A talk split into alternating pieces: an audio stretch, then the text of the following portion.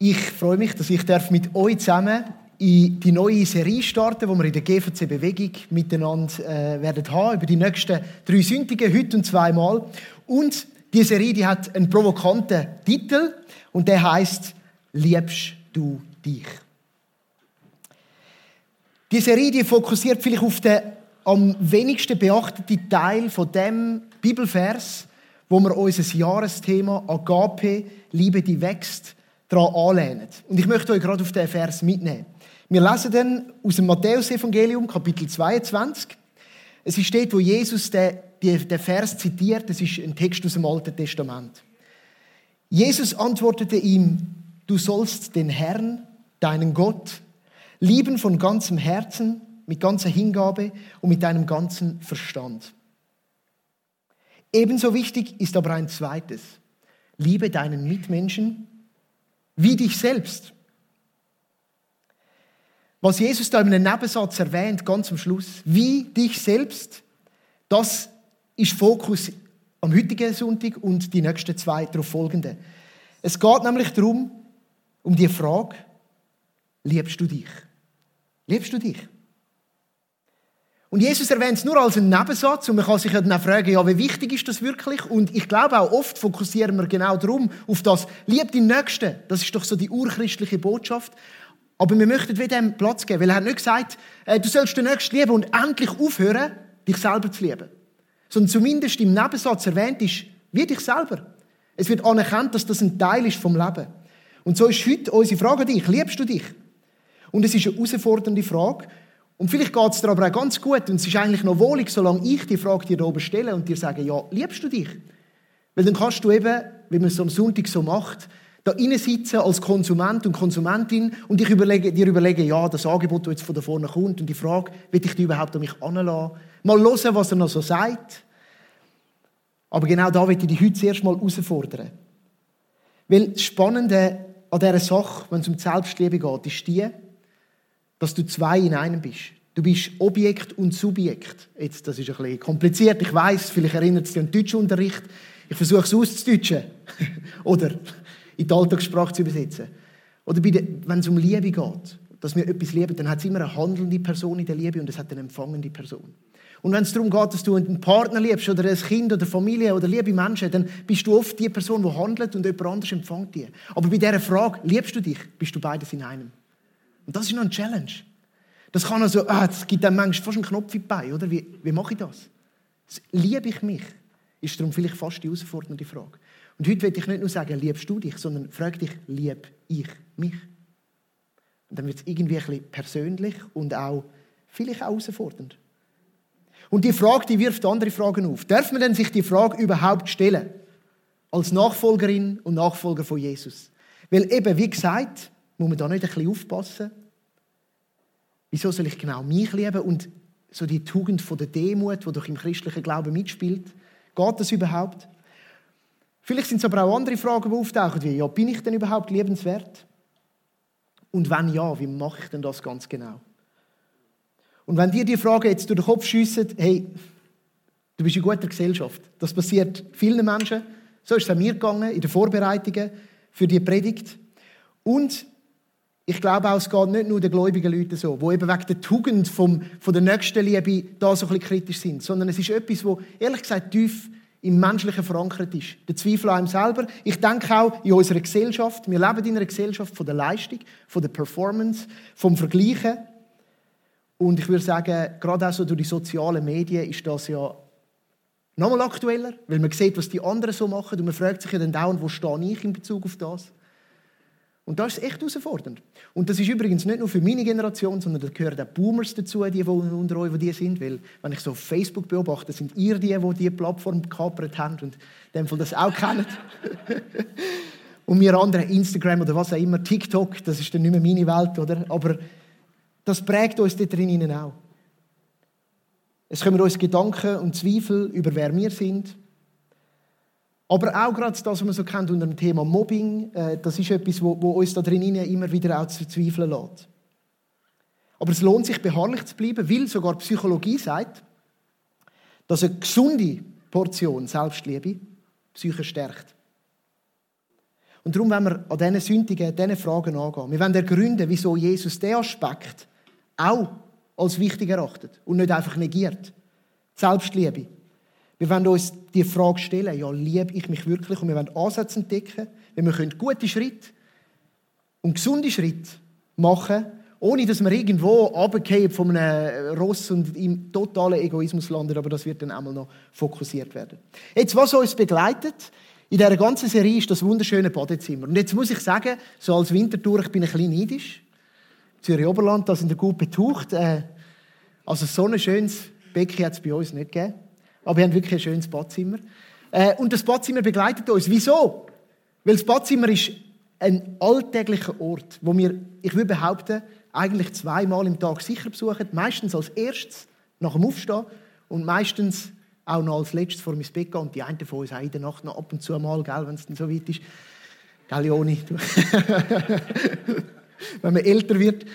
Ähm, und es ist natürlich auch der Ort, wo es eben wirklich meistens um einen selber geht. Nicht immer ist mir bewusst, ich bin auch Vater von einem Kleinkind, da hat man noch andere Beschäftigungen. Aber meistens geht es um einen selber und es ist der Ort der ganz privaten Geschäfte. Und äh, das ist gut so. Und darum ist das so symbolhaft und wir werden später noch auf das Bild einkommen. Und wenn heute so erste Aspekte der Selbstliebe miteinander erörtern, so zwei wichtige Zutaten, würde ich sagen, und wir tauchen dazu in die erste Geschichte der Bibel, wo es berichtet wird im 1. Mose, das ist die Schöpfungsgeschichte.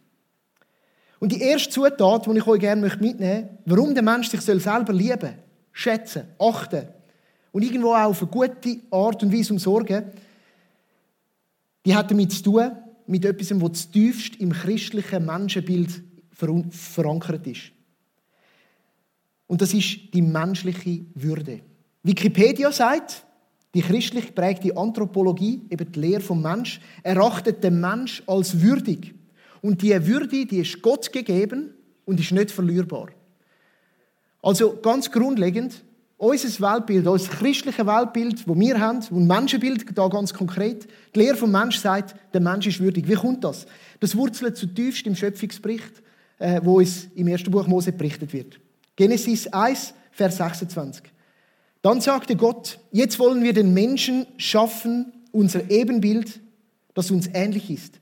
Er soll über die ganze Erde verfügen, über die Tiere im Meer, am Himmel und auf der Erde. Gott schafft den Mensch und er schafft ihn als Krone von der Schöpfung, so sagt man so schön. Und er soll über alles andere verfügen. Der Mensch schafft in dieser Geschichte, wo es berichtet wird, wie Gott die Welt schafft, der Mensch kommt eine Sonderstellung über. Er, ist, er wird sogar Ebenbild Gottes genannt. Gott ebenbildlich. Und das begründet die menschliche Würde, wo Gott gegeben ist und da ist. Und der Ton, der zieht sich da immer wieder durch die ganze Bibel durch. Und was ich noch betonen ist da drin, die Mensch, die ist unabhängig von, äh, die Würde vom Mensch ist unabhängig von Lebensumständen oder vom Verhalten, wo wir haben, sondern die ist eben Gott gegeben. Das ist ganz wichtig. Und wenn wir dann so durch die Bibel durch einen Streifzug machen, dann sehen wir, dass die Würde immer wieder betont wird. Und so ein wunderschöner Text dazu, den ich mit euch teilen möchte, finden wir im Psalm 8. Und ich möchte den lesen. Verse 4 bis 9. Wenn ich den Himmel sehe, das Werk deiner Hände, den Mond und die Sterne, die du erschaffen und an ihren Ort gesetzt hast, dann staune ich. Was ist der Mensch, dass du an ihn denkst.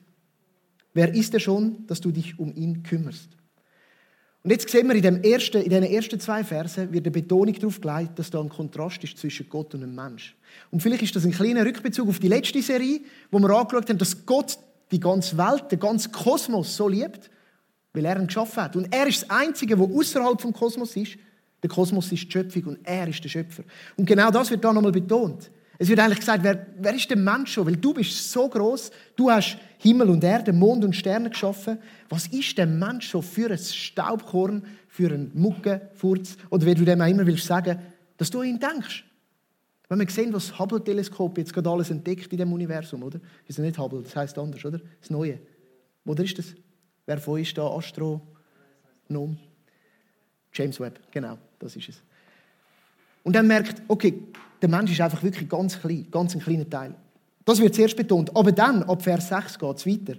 Du hast ihn nur wenig geringer gemacht als Gott. den Menschen. Mit Ehre und Würde hast du ihn gekrönt. Du hast ihn zum Herrn eingesetzt über deine Geschöpfe, die aus deinen Händen hervorgingen. Alles hast du ihm zu Füßen gelegt. Du hast ihm Schafe und Rinder unterstellt und dazu alle frei lebenden Tiere in Feld und Flur, die Vögel, die am Himmel fliegen, ebenso wie die Fische im Meer und alles, was die Meere durchzieht. Das ist ein großer Shift vom Vers 4 und 5 zum Vers 6 bis 9. Und die betonen dann plötzlich, wie würdig der Mensch ist. Und in dem Text heißt es, wenig geringer gemacht als Gott. Jetzt für die unter euch, die schon in der Bibel-App am Schauen sind oder die die das noch nachlesen, es gibt tatsächlich Übersetzungen, die übersetzen das anders. Die übersetzen das mit wenig geringer als die Engel. Wieso? Weil hinter dem Wort Gott steckt das Wort Elohim, ist für uns geläufig bekannt als Gott. Man redet hier von den Gottwesen in der Antike, das ist das Verständnis. Und einfach, ich das wieder anmerken. Ja, es gibt Übersetzungen, die sagen Engel. Man redet aber von der unsichtbaren Welt. Das heißt, der Mensch ist definitiv Krone und das Höchste von dieser sichtbaren Schöpfung. Und ich übersetze es jetzt da, ich nehme eine Übersetzung, die sagt, wenig geringer als Gott. Es zeigt die Sonderstellung vom Mensch. Es zeigt aber vielleicht auch gerade in dem Paradox hinein, wie klein eigentlich der Mensch ist und unbedeutend und wie vergänglich einerseits und dann er die Würde zu, zuteil bekommt, wie, wie Gott den Menschen als würdig erachtet. Und wenn er ihm etwas Besonderes, dir und mir etwas Besonderes zumutet. Der Mensch ist würdig, können wir zusammenfassend sagen. Schlicht und einfach, weil er Gott ebenbildlich ist. Das ist Würde. Das Zweite, weil er fähig ist zum Gestalten und zum Ordnen. Das haben wir in diesen Texten auch entdeckt. Und es kommt dann besonders in einer nächsten Begebenheit in der Schöpfungsgeschichte nochmal zum Ausdruck, nämlich im zweiten Kapitel vom ersten Buch Mose. Und dort wird uns dann so berichtet, etwas ganz Abstraktes, nämlich wie der Mensch soll Tier benennen. Und jetzt denkst du vielleicht auch so, ja, das ist schon noch Straub. Ich meine, das können wir uns nicht so vorstellen, aber eigentlich machen wir das auch. Jetzt kannst du jetzt deinem Nachbarn mal sagen, wie dein Haustier heißt. Tauscht euch doch rasch aus.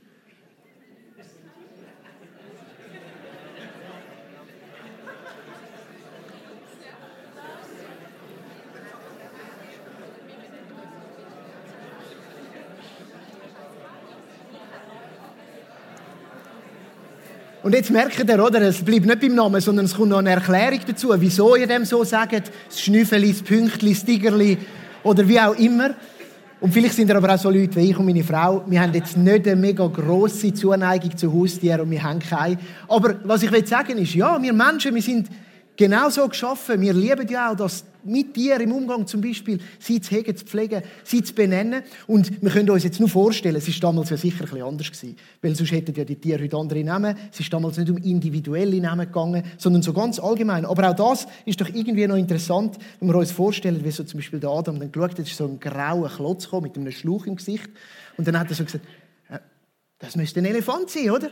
Ist eigentlich klar. Oder, ja, es ist irgendwie abstrakt und zugleich ist es doch etwas, was wir kennen, wir Menschen. Wir lieben es zu gestalten und irgendwie zu ordnen und das, was Gott gemacht hat oder das, was er uns zuteilt hat, auch mit dem umzugehen.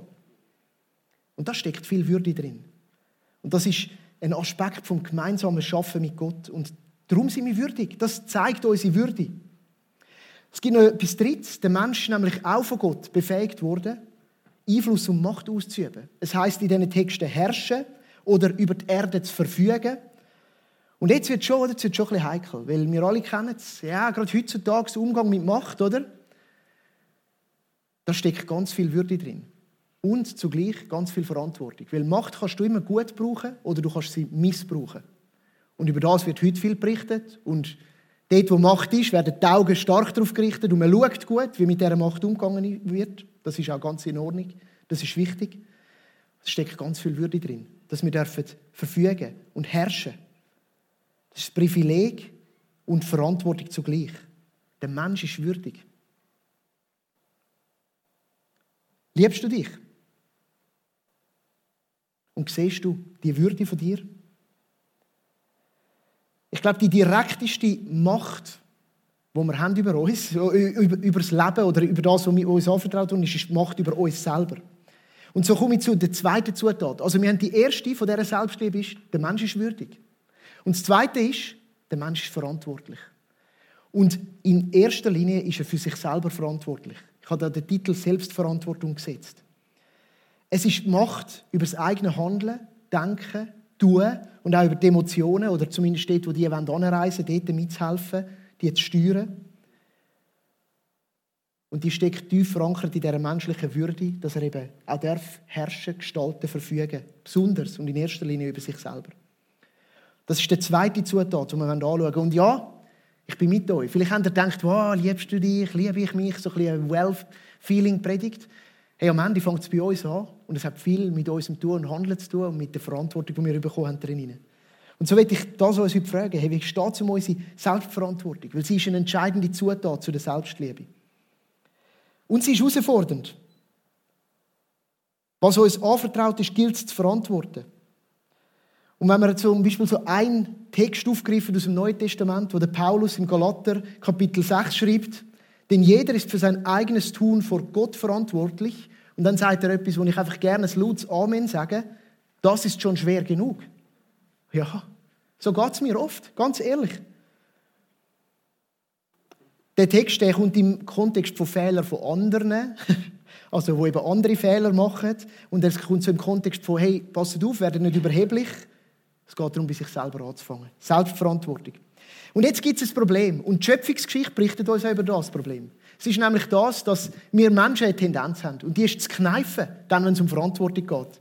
Und die Schöpfungsgeschichte berichtet das exemplarisch. Und es ist so der Moment, Kapitel 3 von der Schöpfungsgeschichte, wo äh, am Abend heisst, ein frischer Wind aufgekommen ist, so eine leichte Brise. Stell dir deine schönste Ferien vor, wir reden immer noch vom Garten Eden, der schönste Sonnenuntergang, was es überhaupt je gegeben hat und jemals wieder wird geben. Also das ist so die Szenerie und Gott ist unterwegs und er sucht jemanden. Wen sucht er? Der Adam. Jetzt ist er nicht mehr rum. Was macht er? Wo ist er?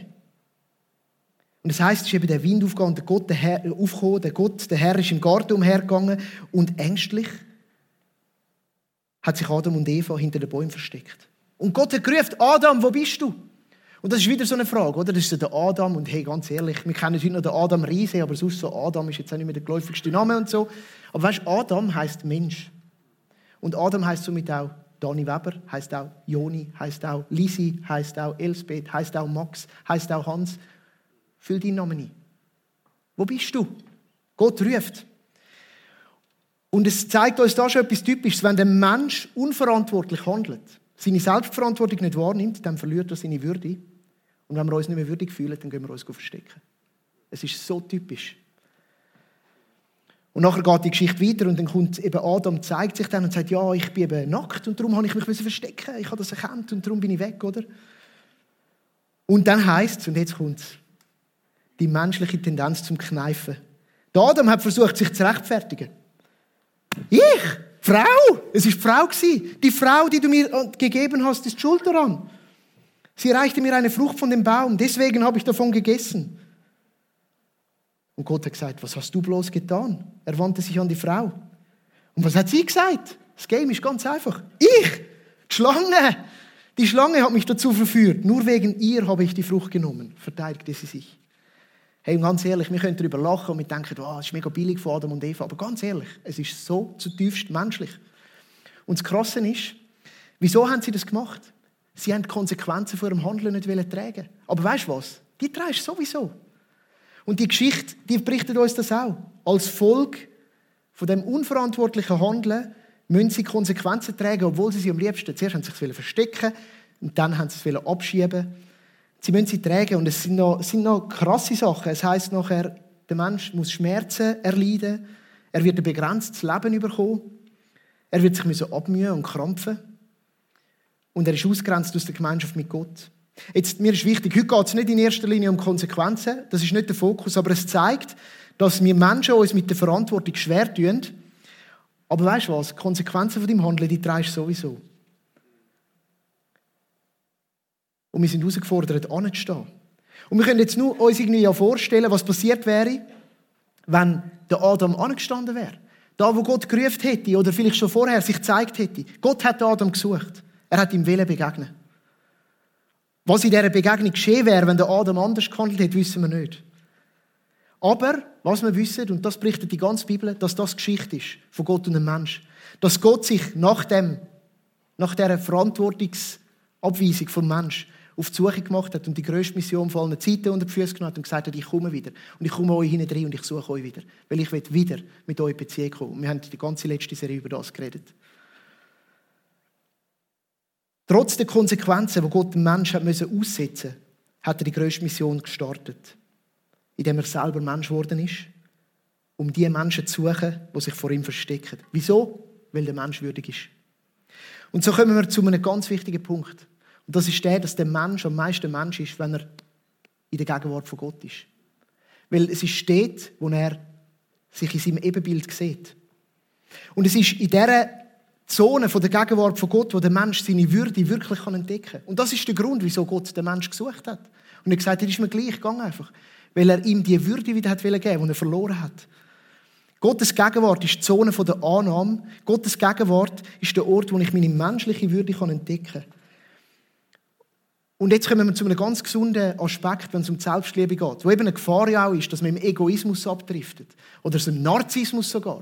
Und es ist das, dass der beste Kontext für die Selbstliebe ist die Liebe von Gott, wo er uns zuteil kommt.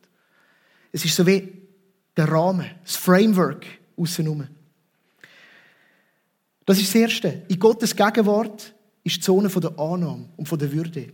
Und er hat den Menschen gesucht, weil er ihm Würde wiedergeben, wiederherstellen Das berichtet uns die ganze Bibel. Und das Zweite ist, in Gottes Gegenwart erhalten wir einen klaren Blick auf unsere Verantwortung.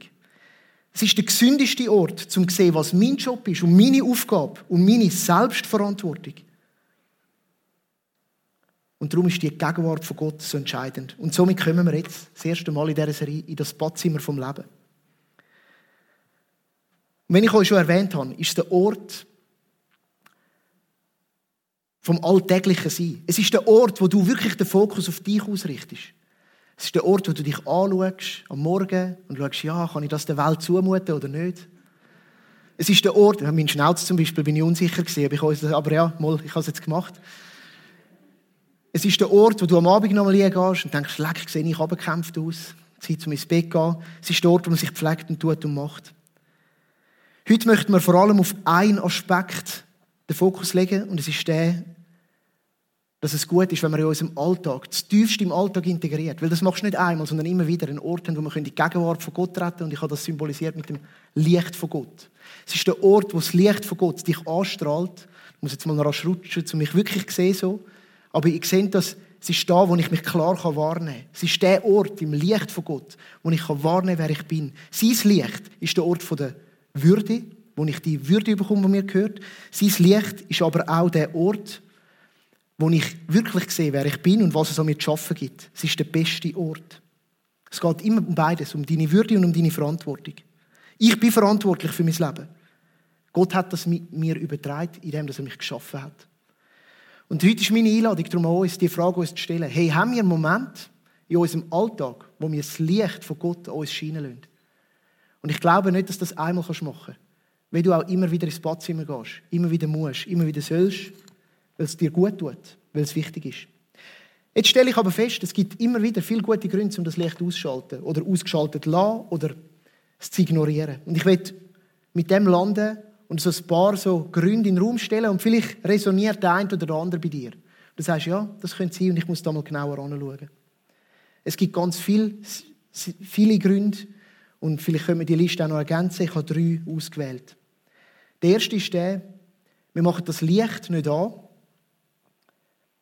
weil wir uns selber verabscheuen, weil wir uns nicht würdig fühlen, weil wir es uns nicht antun wollen, den Blick in den Spiegel und anzuschauen, was da so für ein Geschöpf ist.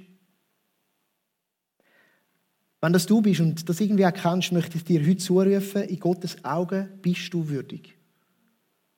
Egal deine Herkunft, egal deine Taten, egal was deine Umstände sind, egal was du tust. Und ich will auch darauf hinweisen, dass wir dem Aspekt noch werden in dieser Serie mehr Fokus geben, weil es ist ein ganz wichtiger.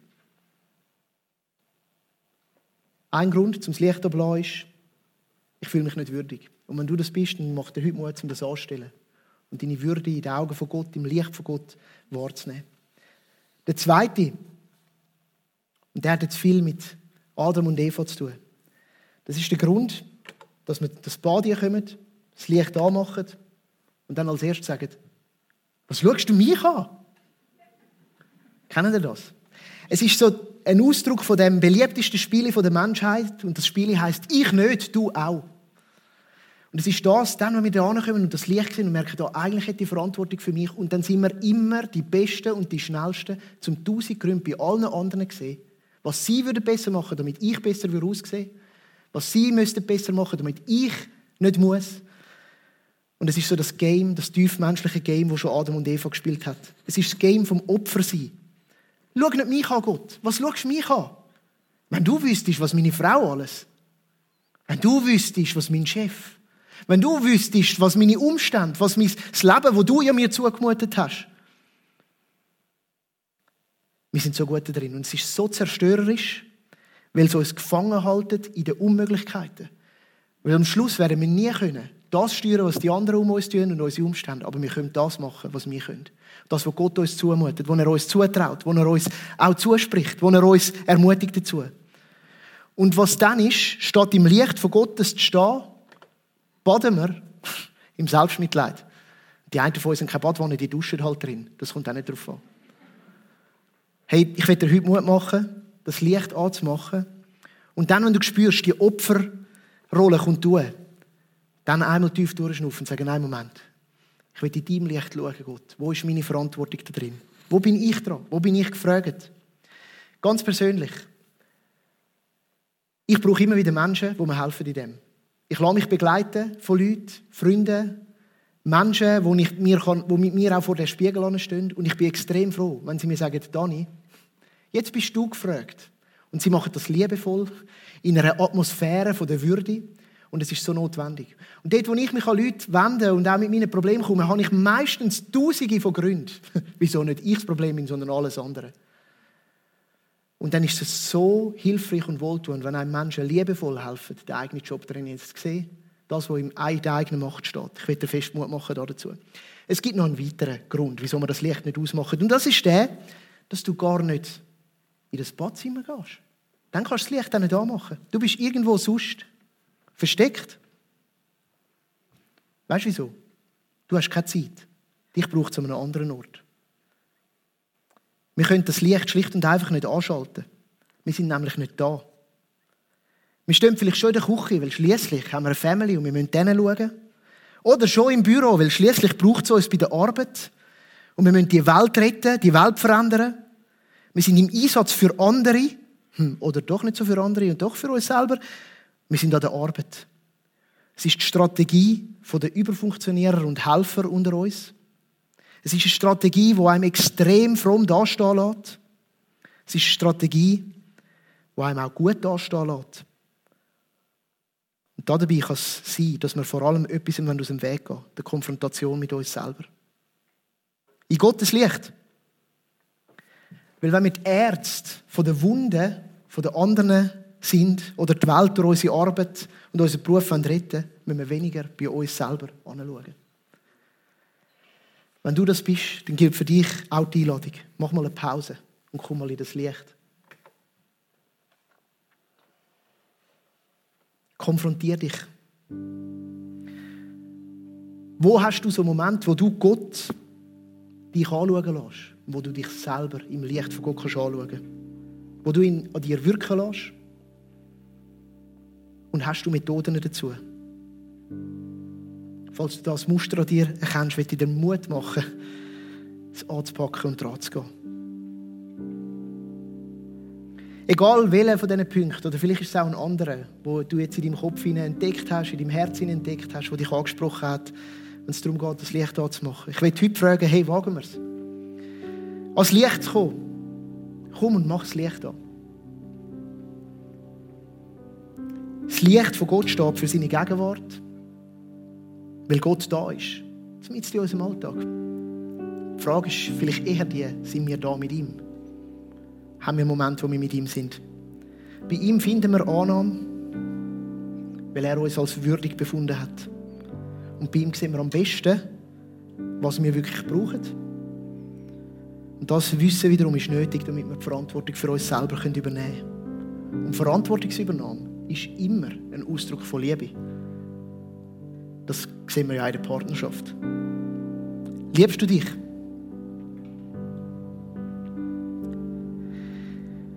Ich möchte uns einen Moment nehmen und still werden von Gott. Und ich habe ein Gebet formuliert. Ich habe es bewusst ausgeschrieben, damit es nicht zu viel Wort werden, dass aber auch nicht zu wenig sind. Und wir werden einfach jetzt einen Moment ruhig. Wir sind still und werden uns der Gegenwart von Gott bewusst.